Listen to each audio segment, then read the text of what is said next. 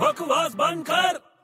अरे बड़े इतना तैयार होके कहाँ जा रहा है भाई शादी में जा रहा हूँ यार शादी में जा रहा बड़ा स्मार्ट लग रहा है यार मैं तो बचपन से स्मार्ट हूँ अच्छा मेरे को एक बात बता आज तो तंग मत कर बता के चला जाना यार पक्का छोड़ देगा पक्का छोड़ दूंगा अच्छा बोल जब लड़की विदा होती है हाँ तो उसकी मम्मी के घर को अपनों मायका कहते हैं हाँ बराबर है एकदम सही है अगर लड़का विदा हो हाँ तो उसकी मम्मी के घर को क्या बोलेंगे क्या बकवास जैसे सवाल पूछता है यार तू बोलना यार अरे यार जब लड़का विदा होता है तो उसके माँ के घर को क्या बोलते हैं? मेरे को क्या मालूम यार